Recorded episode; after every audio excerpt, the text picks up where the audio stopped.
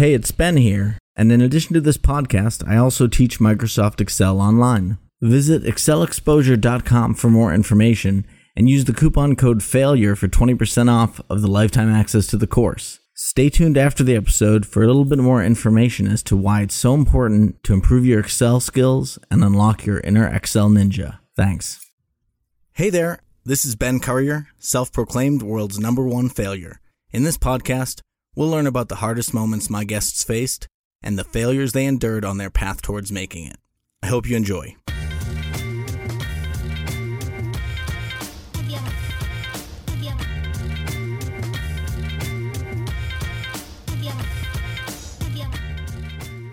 Hey there, friends of failure, and welcome to this week's episode of the Failure Guy podcast. I am here with Dominic Domasky. Hey there, Dominic. How are you? Hey, brother. How you doing today? I'm doing great. I realized I did not ask you how to pronounce that, and I'm hoping that I got it right. You did good, Dominic Domasky. You got it. nice. Um, I could I could certainly applaud all the things you've done, but I'd, I'd like to hear what your version of a brag or a shameless self promotion would be without me giving an intro to the audience. So tell them what you want them to know, and and we'll start from there. It's funny because you will to ask me about a shameless self promotion. You're going to struggle to get that out of me, my man. So what I what I do at my root by day is I have a company called Motivation Champs, and we share inspiration, smiles, and positivity 24 7 and really help other people share their story. If you want to share that you saw a pretty sunset today, we give you a platform. Check out Motivation Champs. We'll help you share it. If you if you want to share that your kid got an A, love to help you share it. But then if there's all of a sudden if 120 characters on social media is not enough for you to share your story we help people write books and screenplays and stuff like that and share their story in other ways. So that's the shameless plug. Thank you. Okay and that was mostly related to other people's books but you do write quite a lot yourself is that right? Yeah i, I do and i have over the years and then over the years i kind of realized same man that everybody has a story and i'm probably less ego driven than i was 20 years ago where 20 years ago i might have thought damn i did this or i i sold this widget or had whatever accomplishment that i thought i was working towards and now it's like hey, wait a minute, Ben has a story, or these guys have a story, this lady has a story. And that's kind of the evolution of the business and me as a person. I heard something Seth Godin said recently, which is that usually the author's best selling book is not their favorite. I don't know if that's the case with you or if you have maybe, or maybe you have a, uh, a favorite that did not do well at all that you still have a, a very fond spot for. Is there anything like that? That's really a unique question. So, um, damn you. I, can I just pass? No, I, I, wrote some books early on. Like the first book I ever wrote, um, I signed with a publisher. I, I probably made every mistake there was as far as being a writer, as far as how I signed with the publisher, how I gave up all my rights and stuff like that. So that also led me into this publishing company because I didn't want people to make those same mistakes. So just recently, I wrote a book about my mom's journey with Alzheimer's, and it kind of collided with 2020. So that's the most personal book, and I hadn't written a book for years, and that so stepping out again and almost writing a a love story, which is something I I'm not qualified to write love stories, but this was a story that I wanted to tell and about a mother and son and so I'm passionate about that. And I'm passionate about them all, but that's got me when you ask the question like that. Yeah, I'd like to mention it. Well, so when you originally came up with the idea for the book, how did it change from that point to what the end product was? Hmm. Uh, how it changed was I probably started writing cathartically, and my mom had about a 10 year battle, and she's still going through it with Alzheimer's. And unfortunately, she uh, had a had a. My parents lived in a farmhouse, beautiful farmhouse on the edge of town, white white fence, with a barn and perfect rose bushes. And before COVID, they have a lot of steps and things like that. And she had a fall. And her Alzheimer's was taking a lot of things away from her, memory, and she didn't know us anymore. And it was robbing her of some dignity and things like that. But she took a fall, and me and my dad sat there. Like he called me, and I rushed out to his house, and she was. We didn't know she fell at the time, but she was basically there in a catatonic state, and we had to make a decision to call 911. And when we called 911, we knew she was never coming back to that house again, right? Because of the steps, because of the uh, my dad working six days a week, um, being in his late 70s, it wasn't safe for her there. So we had to make this decision to act, take action. And so when you ask about writing the book, so that was early January 2020. And we made that decision. And we did not know that two months later, COVID was going to hit and all the horrors and everything that came along with that combined into that story that I told. So it really was a story of my mom's, uh, God bless her soul, her Alzheimer's colliding with a global pandemic. I know this is maybe a strange question, but do you think in any way that it's kind of a blessing that she doesn't have to experience that kind of a thing, or is it uh, there's no way to kind of put a positive spin on at least uh, how it must be to live with with Alzheimer's? I, will say, and this is something I, I appreciate the question, and I've thought about this daily. My mom was is the sweetest person. She would have hated 2020. She would have hated the mask wearing. She would have hated the political division. She would have hated the police versus the blacks and blacks versus police. That was not something my mom understood, right? Or a way that she thought, and she would have it would have it would have crushed her. And being in the home during COVID, in a lot of ways, she was protected. Now I have tremendous guilt because I made decisions to put her in that home right? Where people get divided from their families, you're not able to see them and things like that. But it took nine months for COVID to break into that nursing home. So my mom that had a weaker immune system and things like that, she was in a lot of she wasn't falling down. She was eating more regularly and COVID was kept outside for a long time. So she was probably better taken care of. You just felt bad because it felt like you were kind of giving up in some sense.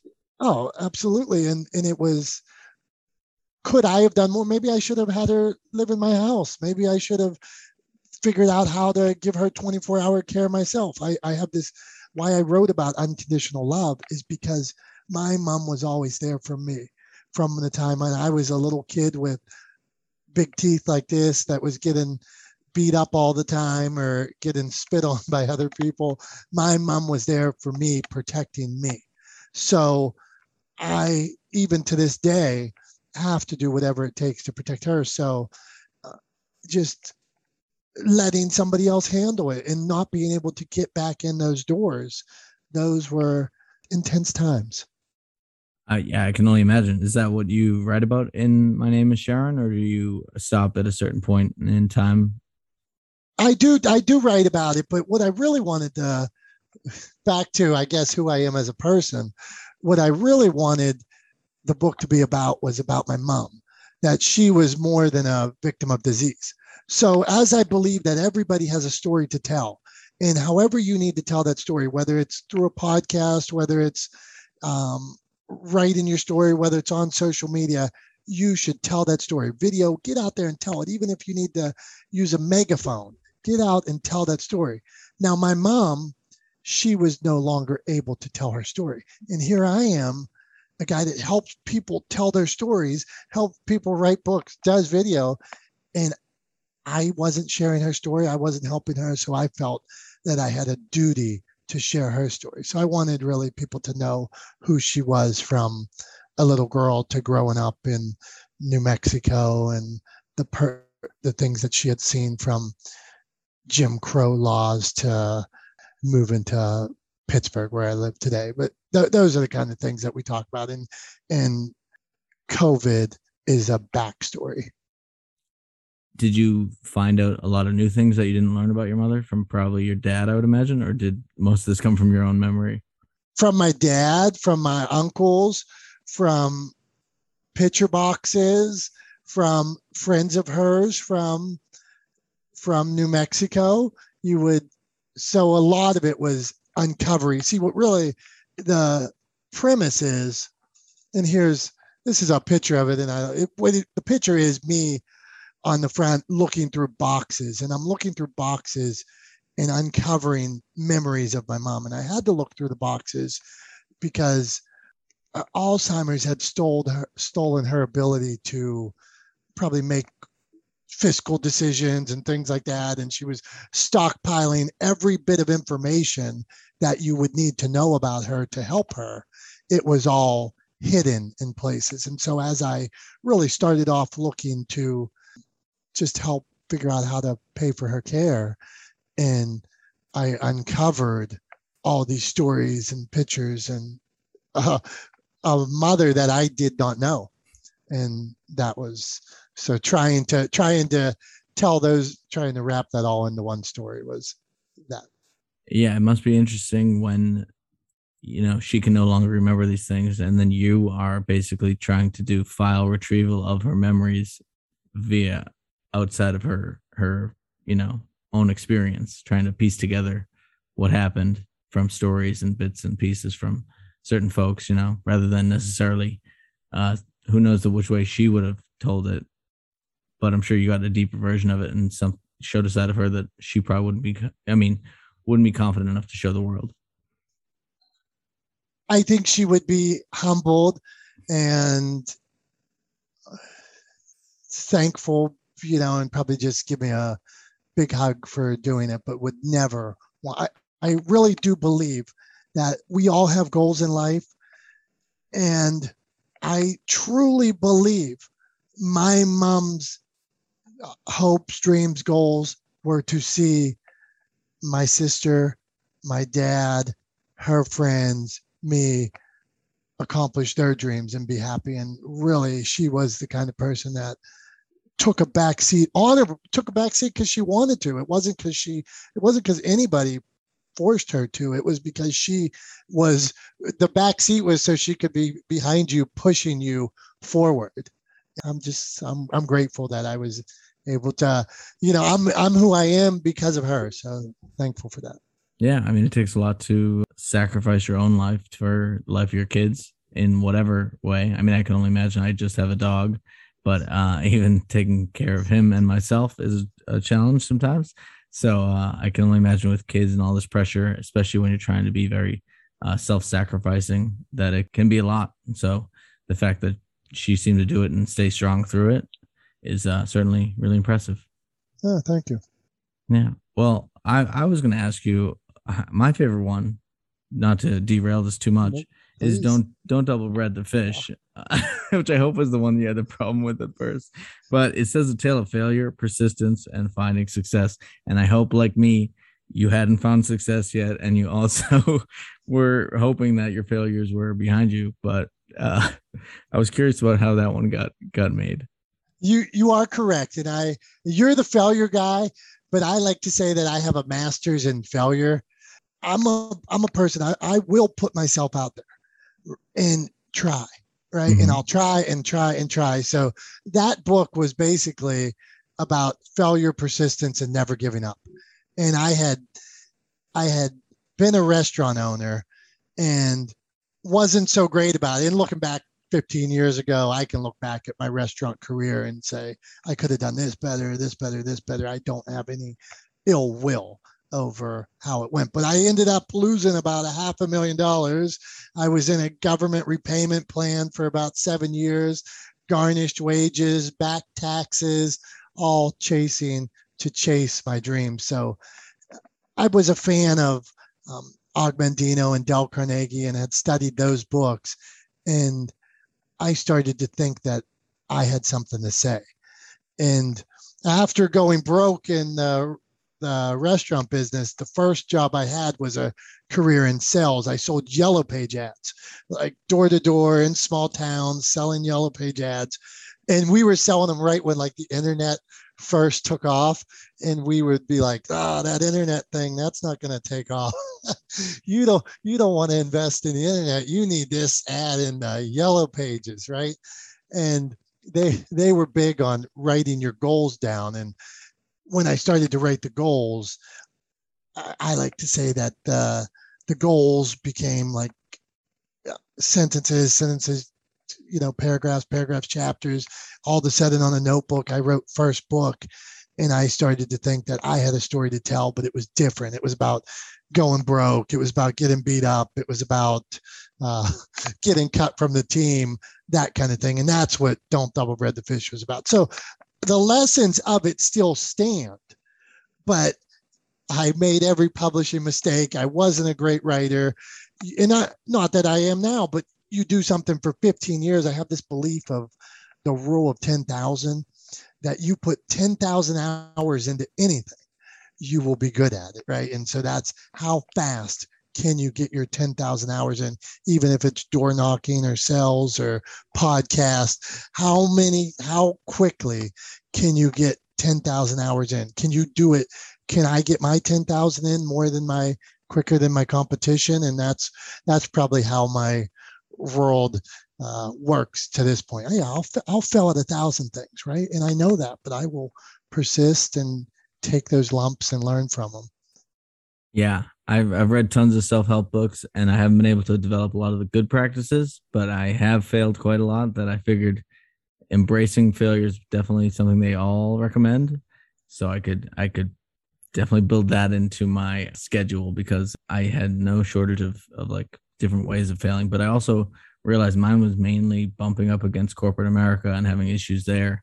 I wanted to interview other people to see, you know, what kind of failures they were experiencing because I realized I only knew one variety and I really wanted to to understand more about, you know, different industries, what can go wrong. I, I really haven't interviewed uh, a publisher slash author really uh, too much. There was an author most recently, but um, but the fact that you know both the publishing side and uh, writing is uh, is probably really interesting when you get new clients because you can kind of see where the story may or may not go and i'm sure you get even a little bit uh, emotionally invested in it and they take it away in a way you don't want and you might uh, struggle with that. I'm not sure. I'm just totally guessing at to what the, it might be like.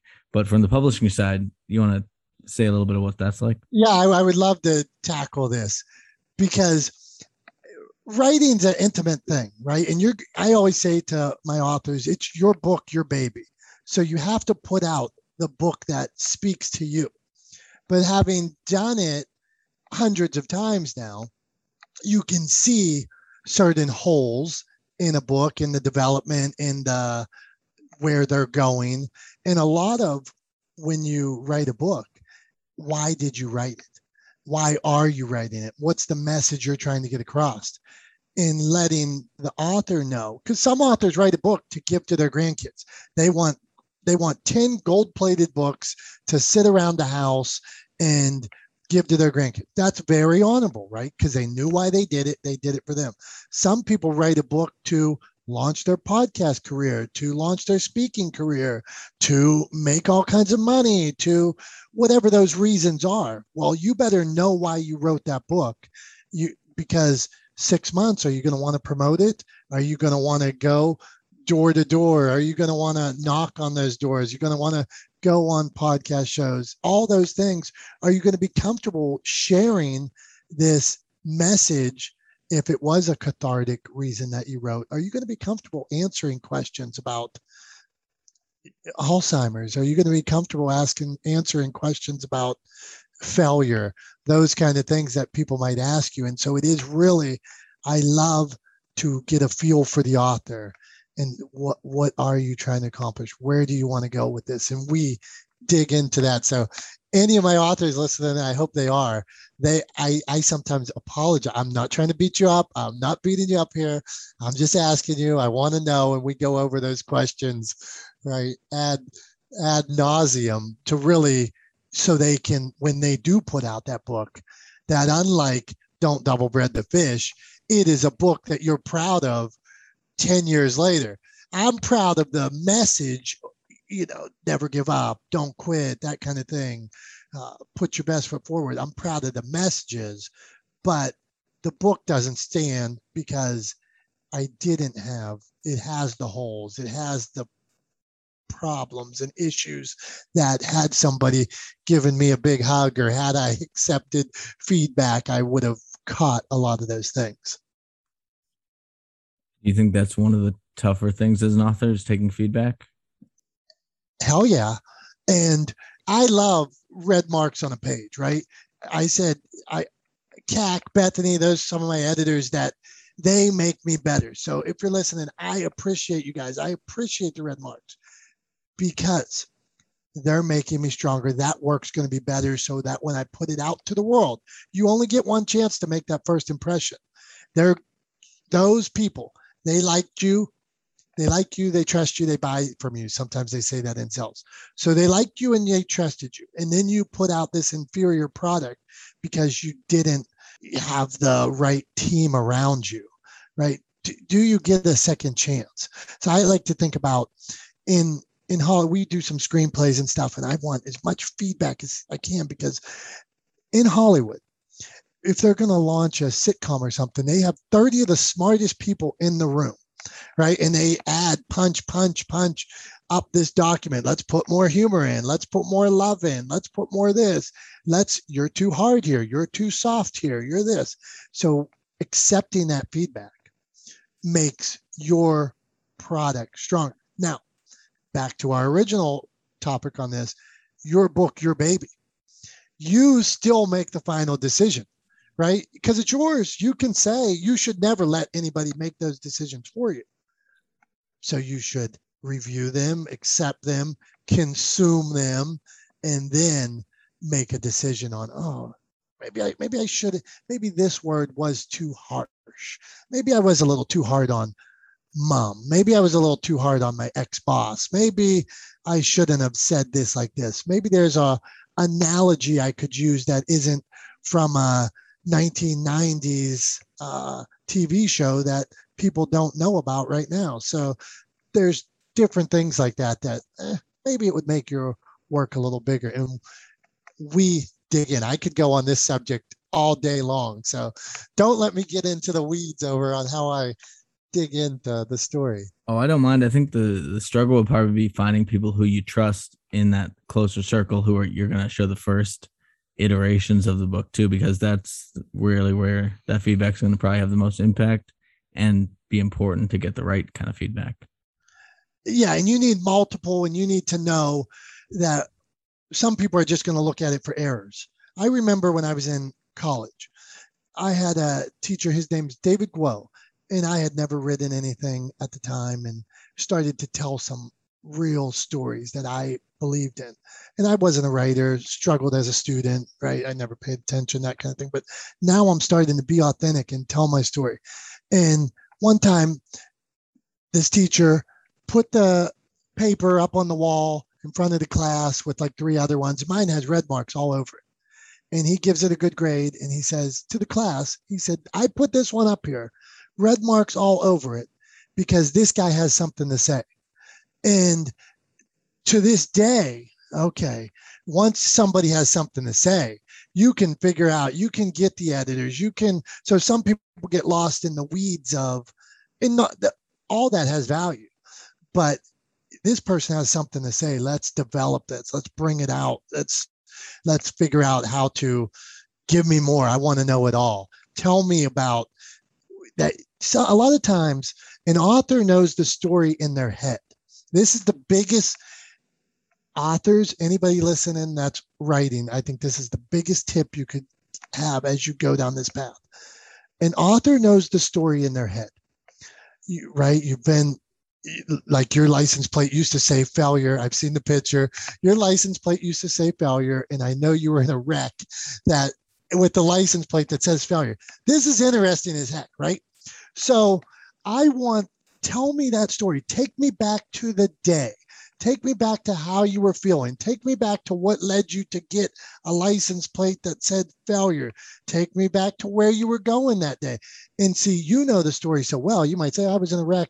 I was in a wreck. My license plate said failure, right? There's so much more to that story.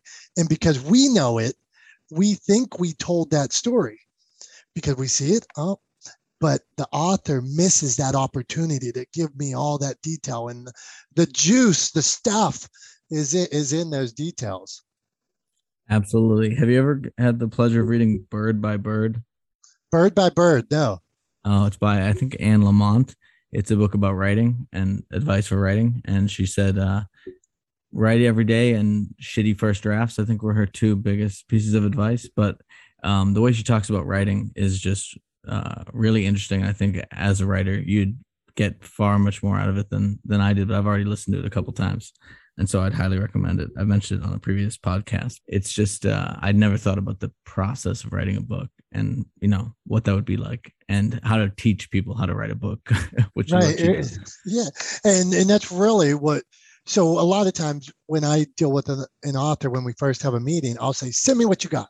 Send me what you got. And they'll be like, well, I only have one page. Okay. Somebody else has 140,000 words. But once I see that, I know where we need to go. Okay, what kind of development, mm. what kind of teaching, what kind of oh they they can do it. They're they have it written. They also those kind of things. It's seeing that and then realizing, okay, what's the best route to get them to where they want to go.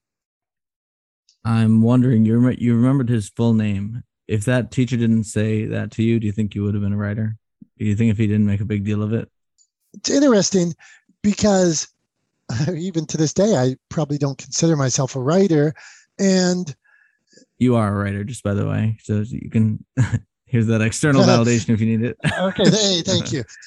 What I have, because my story was about failure, and that's why when we met through Clubhouse and I saw the failure guy, I'm like, I got to back channel this guy. I'm interested, right? I heard you talk and stuff like that. So my story was all about is failure, and I told that different ways and things like that. So I do think, I think I would have done it. And I think later on, going back, when I look at encouraging other people and seeing uh, maybe people that didn't, hey, maybe what he said stuck with me and did give me the courage when I started writing. But I was a, an avid reader of, and I still am, of inspiration, positivity, and I study Carnegie, Zig Ziglar, Tony Robbins, Abraham Lincoln, even the Constitution now, as I get more into it, I, I need to learn from all sources, right? So now give me a book on Obama or Reagan. I'm reading both of them because I need to consume and learn. Oh, it's interesting the detail that Obama talks about shaking this guy's hand or Ronald Reagan telling about when him and his dad, when he used to go into his dad's office on a Friday in 1930. It's interesting. So I'm reading them not only for the, their leadership qualities and their story and things like that, but also um, from a storytelling perspective. So maybe you still would have been a writer, you still would have got your story out. Maybe you wouldn't love red marks quite as much. Yeah, that's a good point. And uh, and I the two, when you asked about that, yes, red marks suck. It's when you first get them, it's hard because you write that and you think it's perfect. You bared your soul on this page and you think it's perfect. And I sometimes I will come across people that don't want to change a comma, don't want to change this. This is and that's that's tough.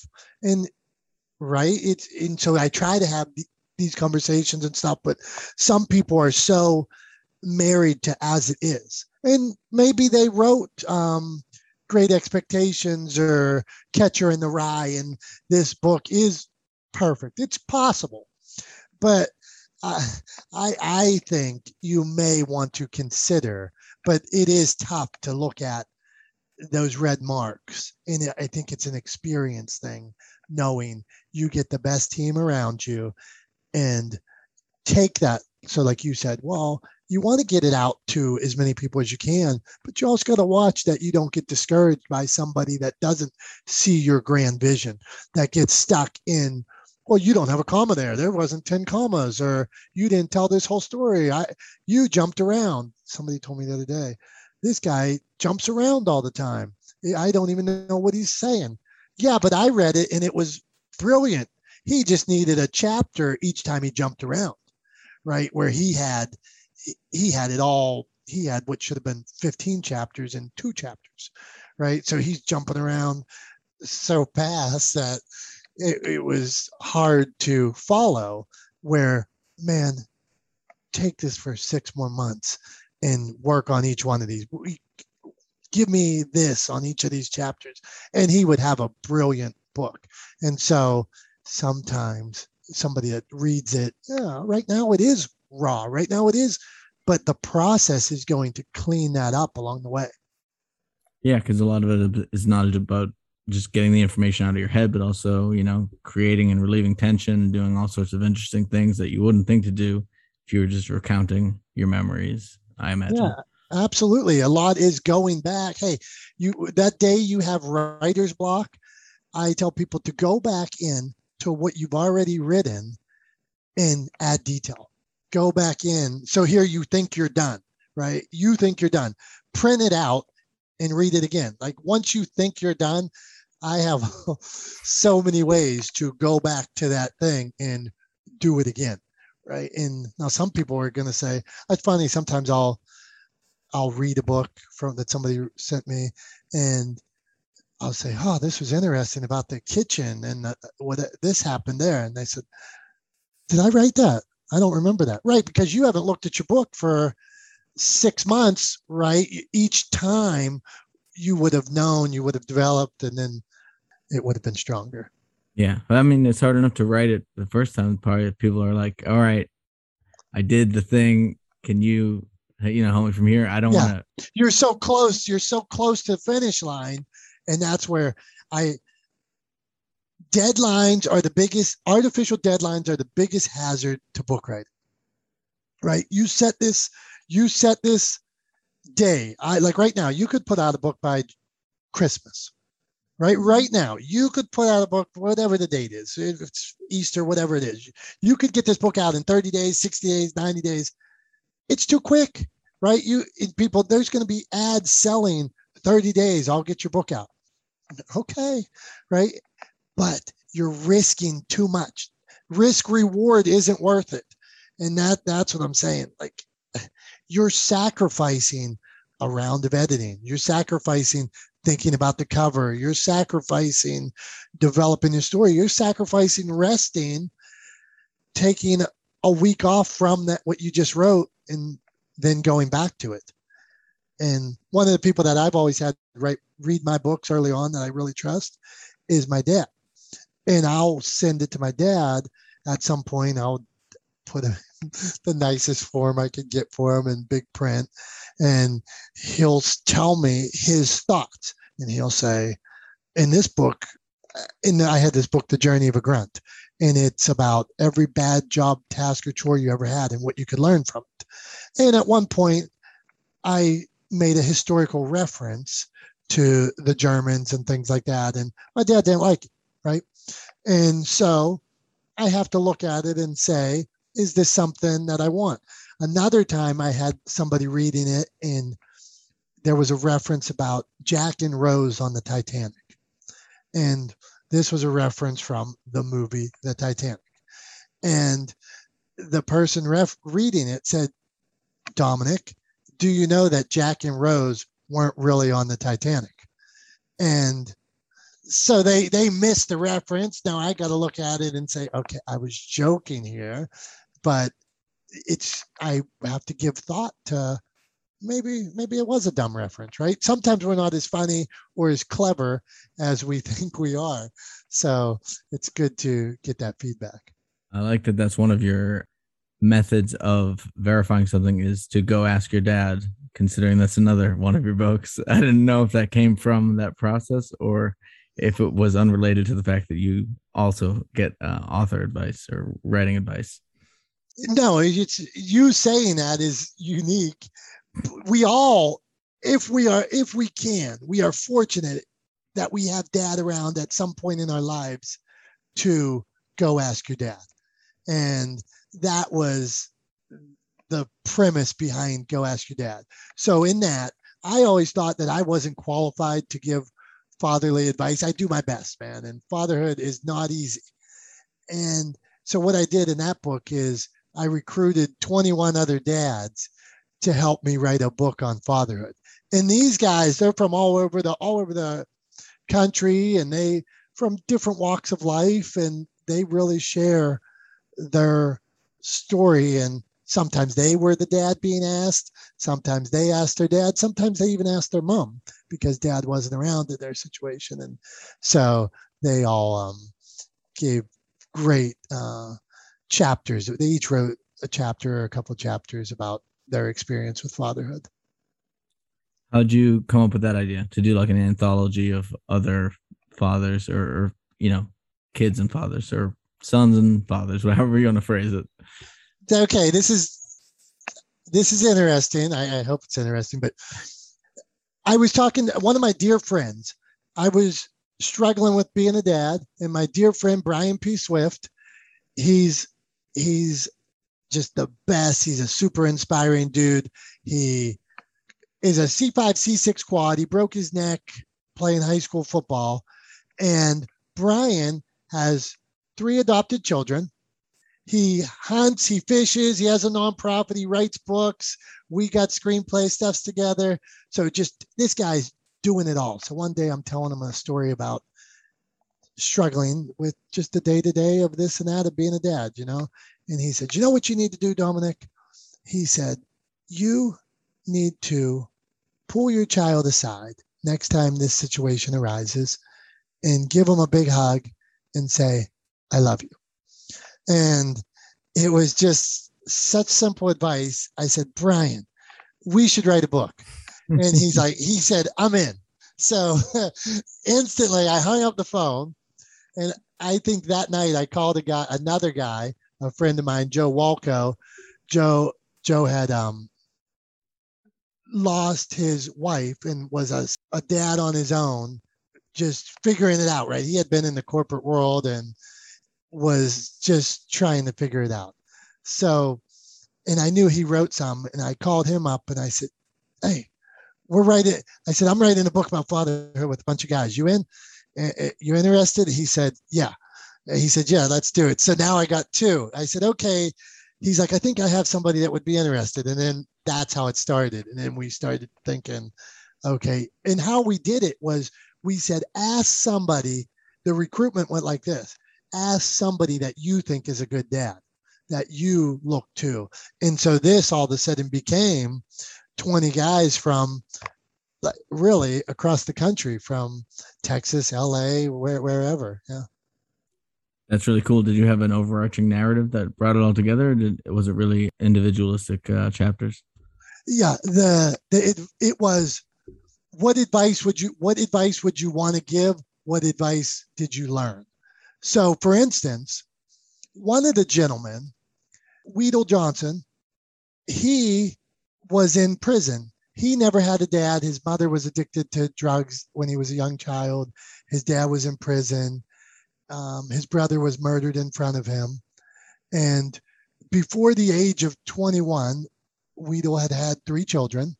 And in a craps game gone wrong, there was um, somebody died and Weedle was found guilty of murder. So from prison, Weedle shared his story of fatherhood, of the man that he was 40 years after the incident, but also, and he do, he isn't looking for um, sympathy or he knows he was in the gangs. He knows that the choices he made were wrong at the time, and um, but he wanted to share a message to his children. One that the dad that what he didn't learn and what he wished he would have learned. So that each father one of the gentlemen told a story. His dad was a military man like four star general that kind of like that kind of a man among men but he was the world's worst dad because he wasn't there he was a womanizer he left his family basically homeless a few times and this guy, in his story, he said, the acorn doesn't fall far from the tree unless it wants to.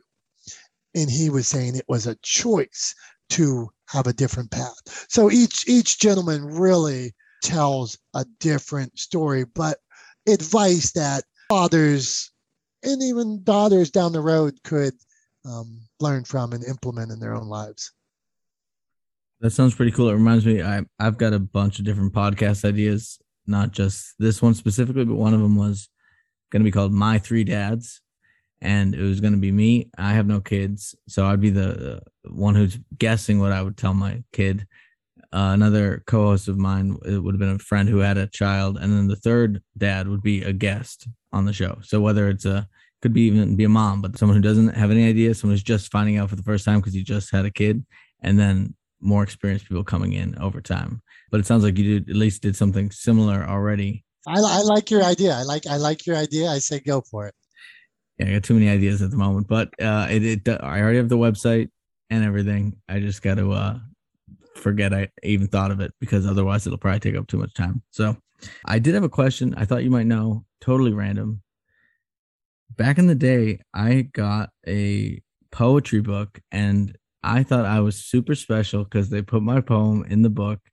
And I imagine it's a thing where they just had a spot where they put whoever's poem was buying it and like blended it into a book of poems because it seemed like it was too easy. I was I was in my teens, you know. Do you know anything remotely like that where they would basically have a fully written book of poems and have like what I imagine would be one slot where they put in the the dumb guy who thinks he's in it and they print that page with his on it? Anything like that? Did they did they make you pay or what was their angle? I had to pay, yep. And I got my book and it did have my poem. Maybe it's all a bunch of suckers who paid. and that's so there's a lot of unscrupulous people out there preying on the hopes and dreams of people to get them in a book like that. So some people are paying thousands and thousands and thousands to be in these anthology books and promised crazy things. So I do see the value in some people don't want to write, you know, a 300 page book.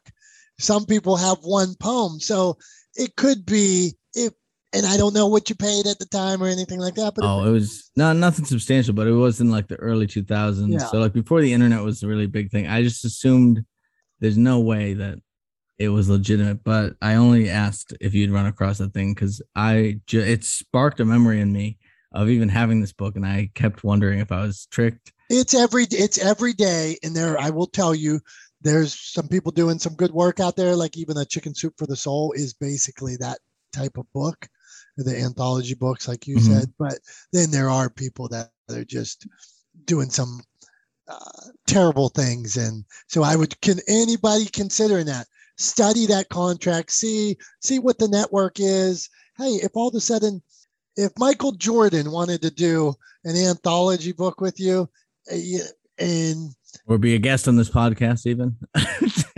yeah, right. You you might figure out whatever to get Michael Jordan in that, or some late night host from TV or something like that. Okay, if if it would benefit you, if you could get your story out to more people, but I would really study what what the game is there. Yeah, I'm pretty sure there's one copy that had my poem in it, and I owned that copy, but we will never really know. It, and again, I was like 15 or 16, so I, it's there's no reason I should have been in it. I don't even know how I posted it, but I was just I was just curious. So we are getting a little bit far along in the in the interview. I'm wondering if you have any thoughts on failure. I mean, you've written a couple books that that dive deep into failure. Do you have any overarching thoughts on failure you want to make sure you put forth towards the audience before we get to some of the more forward looking futuristic stuff future fails and and whatnot yeah future fails yeah we failure is part of life it's part of the game if you are great at something the first time if you go out if you try anything today for the first time and you're great at it it was too easy for you so my, i want to change that failure is you should fail, right? If you're moving forward, if you're setting your goals big, you are going to fail on that path, right? Don't get discouraged. It's part of the process. You learn for you can learn. Each one is really an opportunity. I like to think that I've failed so many times that I honestly think that in those moments when they are toughest, that like uh, in a like an athlete who sees clearer when a pitch is coming in in the ninth inning or something and everything outside is slowed down. That's how I feel about failure, where you will become, it's like a muscle. Your acceptance, your willingness to take on those challenges becomes stronger and stronger and stronger. So don't fear it. Don't be ashamed of it. Put yourself out there and keep failing forward, fail up. That's what I, that's what I would say. I definitely agree. And also when you do have any kind of success, well, A, celebrate it, and B, try to figure out what failure led you to learn the lesson that you needed to to get that success. Because a lot of times you can find out, oh well, if I hadn't learned this, that, and the other thing that I did wrong the first time, this wouldn't have happened. And uh, a lot of times you don't remember that when we're actually in the success. We're like, we did it, we're amazing, and we're like, oh, it's really based on all these other things I messed up before that I'm now putting together the right way. And so um, I think reflecting back not only when you're in failure mode, but when you're in success mode about which failures kind of led you there, because that's when you can really kind of connect those dots a little bit better rather than just experiencing the downsides, which, you know. For sure. And that's, that goes to be said for adversity, obstacles, challenges, setbacks, right? They're similar, but any one of those things is making you stronger. It's making you more empathetic. It's making you more well-rounded. It's just an opportunity to to grow. And that's really how I would look at any of those. I love the way you look at it. Now, as being a guest on the show, you get a get out of fail free card, which is very similar to the Monopoly card. I actually want to start making physical ones and sending it to people, but I haven't gotten there yet and so I, I know you're very familiar with failure, but let's pretend you were going to cash in this card to pursue something that you think you avoided specifically because you knew you wouldn't succeed at it or something you've always wanted to try out but the amount of failure involved was just too much that you avoided it. Is there anything you'd use that card for? I i base my whole life on never never avoiding conflict or challenge, right? So I, I, I now there might be something, but I do think I'm going for it. I'm going for it. I'm going for it. So if I could, hmm. musician, something in the arts, something where it's a different form of creativity that you're not comfortable with, painting. I have no idea what the answer would be, but okay. So there, trying to stretch your mind. I, I the one thing, one thing that I'm really that I've wanted to do for a while and I've never crested. I, I do some athletic stuff. I've done Tough Mudders. I've um, done many triathlons, all kinds of races and stuff like that. I have not yet done a marathon. And it is something that I've had knee surgeries, I've had Achilles problems, but I'm also a believer excuse that everything other than action is is BS. So in my own mind, I think I'm making excuses not to do it, right? Uh, me and my dad rode bikes from Pennsylvania to Washington, D.C., right? So, but this one thing, why? Ben, what is my problem? So I would take that and I would sign up. And when I when I got to about mile 19 and my whole body was one big cramp, mm-hmm. I would mm-hmm. cash that in at mile 19. Oh man. You'd wait that long? Me, you wouldn't start at mile zero. Yeah, You'd wait.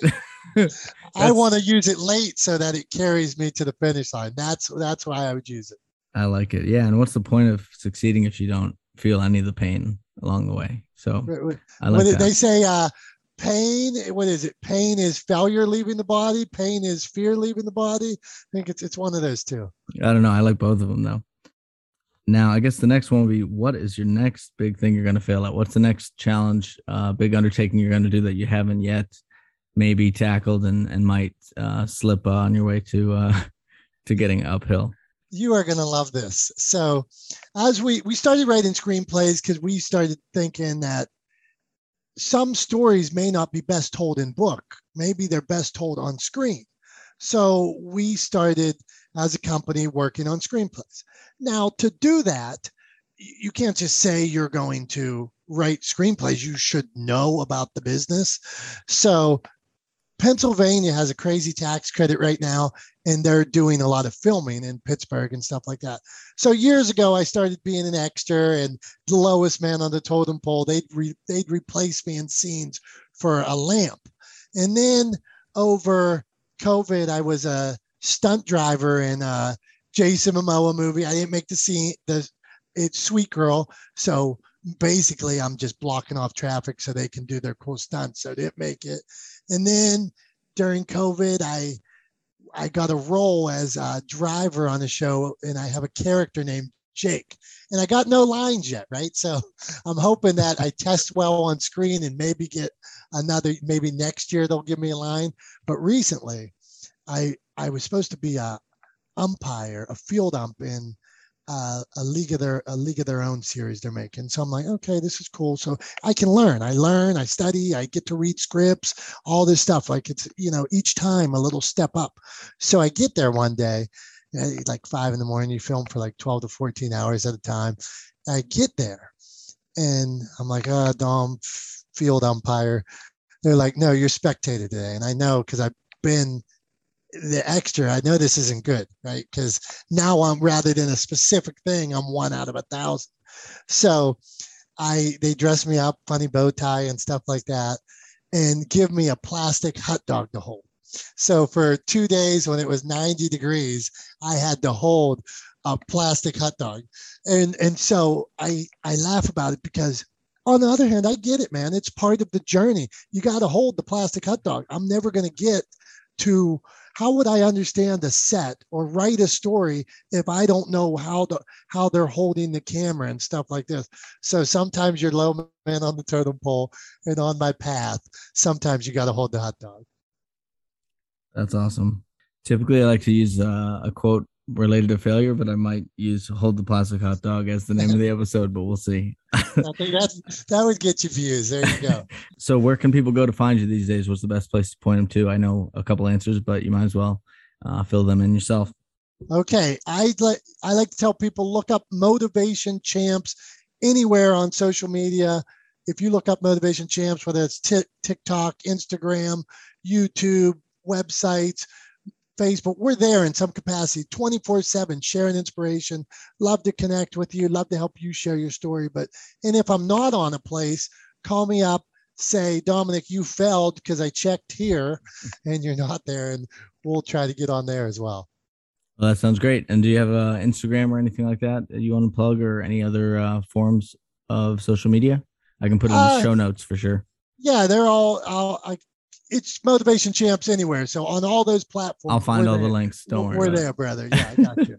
Sounds good. Well, thank you so much for being on the show. I appreciate it. I cannot wait to get your story out to uh, my audience, and uh, and I'm very happy that you decided to take the time to uh, to share your very similar uh, affinity with failure um, with me. And I, I assume that you, like me, would call yourself a friend of failure. Friend of failure. Thank you. Well, I appreciate having you on, and it's uh, it's been a pleasure.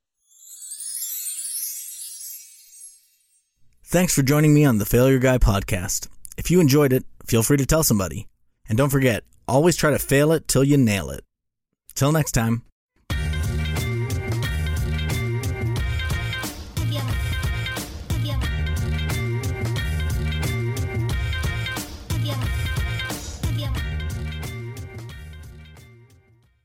Would you like to be more efficient, productive, and confident in your work at the office? Over 750 million people worldwide use Excel, yet it's still a misunderstood and frequently misused tool. That's why I created Excel Exposure, so you can work smarter and not harder. The Excel Essentials course gives you over five hours of in depth video lessons. Plus, it comes along with my master workbook, which has every function, shortcut, and all the examples to follow along.